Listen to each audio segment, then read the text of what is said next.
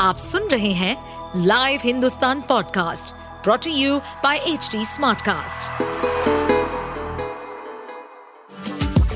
आपका स्वागत है दिल्ली एनसीआर की खबरें पॉडकास्ट में ये पॉडकास्ट आपको दिल्ली और एनसीआर की विभिन्न पार्टियों की राजनीतिक गतिविधियों, महत्वपूर्ण घटनाओं और अपराध के मामलों में गहराई तक ले जाएगा इस पॉडकास्ट में हम विश्लेषण करेंगे उन खबरों और विकास से जुड़ी सभी जानकारी और फैसलों को जिनसे देश की राजधानी और उसके लोगों पर गहरा प्रभाव पड़ता है।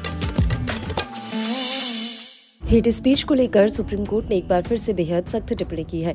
कोर्ट ने बुधवार को कहा कि सभी प्रकार के नफरत भरे भाषणों के खिलाफ कार्रवाई की जानी चाहिए। फरवरी में नफरत फैलाने वाले भाषणों पर अंकुश लगाने के लिए एक तंत्र बनाने की मांग करने वाली याचिकाओं पर सुनवाई करने के लिए शीर्ष अदालत सहमत हो गई है।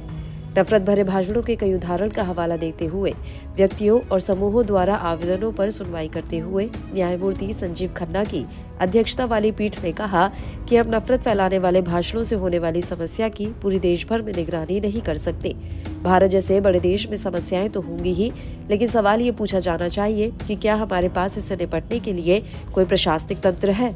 न्यायमूर्ति संजीव खन्ना और न्यायमूर्ति एस वी एन भट्ट की पीठ ने कहा कि नफरत फैलाने वाले भाषणों को अदालत ने परिभाषित किया है और सवाल कार्यान्वयन और ये समझने का है कि इसे कैसे लागू किया जाए। मामले को अगले साल फरवरी में सुनवाई के लिए स्थगित करते हुए पीठ ने कहा कि समाज को पता होना चाहिए कि अगर किसी कानून का उल्लंघन किया जाता है तो उसके बाद कार्रवाई होगी। हम ये कार्रवाई पूरे देश के आधार पर नहीं कर सकते, अन्यथा हर दिन आवेदन आते रहेंगे। 2018 में तहसील पूरा वाला मामले में सुप्रीम कोर्ट ने राज्यों और केंद्र शासित प्रदेशों को विस्तृत निर्देश दिए थे और उन्हें हेट स्पीच को रोकने और यहाँ तक कि अपराध दर्ज करने के लिए जिम्मेदार एक टोडल अधिकारी नियुक्त करने का निर्देश दिया था। ये फैसला गौरक्षक समूहों द्वारा मॉब लिंचिंग और हेट क्राइम की बढ़ती घटनाओं के संदर्भ में पारित किया गया था।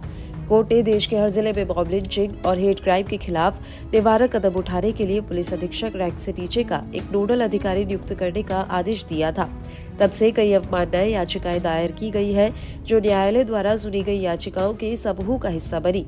इन याचिकाओं में उन राज्यों के खिलाफ अवमानना कार्रवाई की मांग की गई है, जो 2018 के आदेश के अनुसार नफरत भरे भाषणों और अपराधों के खिलाफ कार्रवाई करने में विफल रहे। आप सुन रहे थे हमारे पॉडकास्ट दिल्ली एनसीआर की खबरें।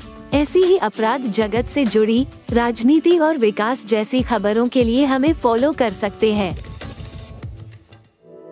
इस पॉडकास्ट पर अपडेटेड रहने के लिए हमें फॉलो करें एट एच डी हम सारे मेजर सोशल मीडिया प्लेटफॉर्म पर मौजूद हैं। और ऐसे पॉडकास्ट सुनने के लिए log on to W W W dot H D smart cast dot com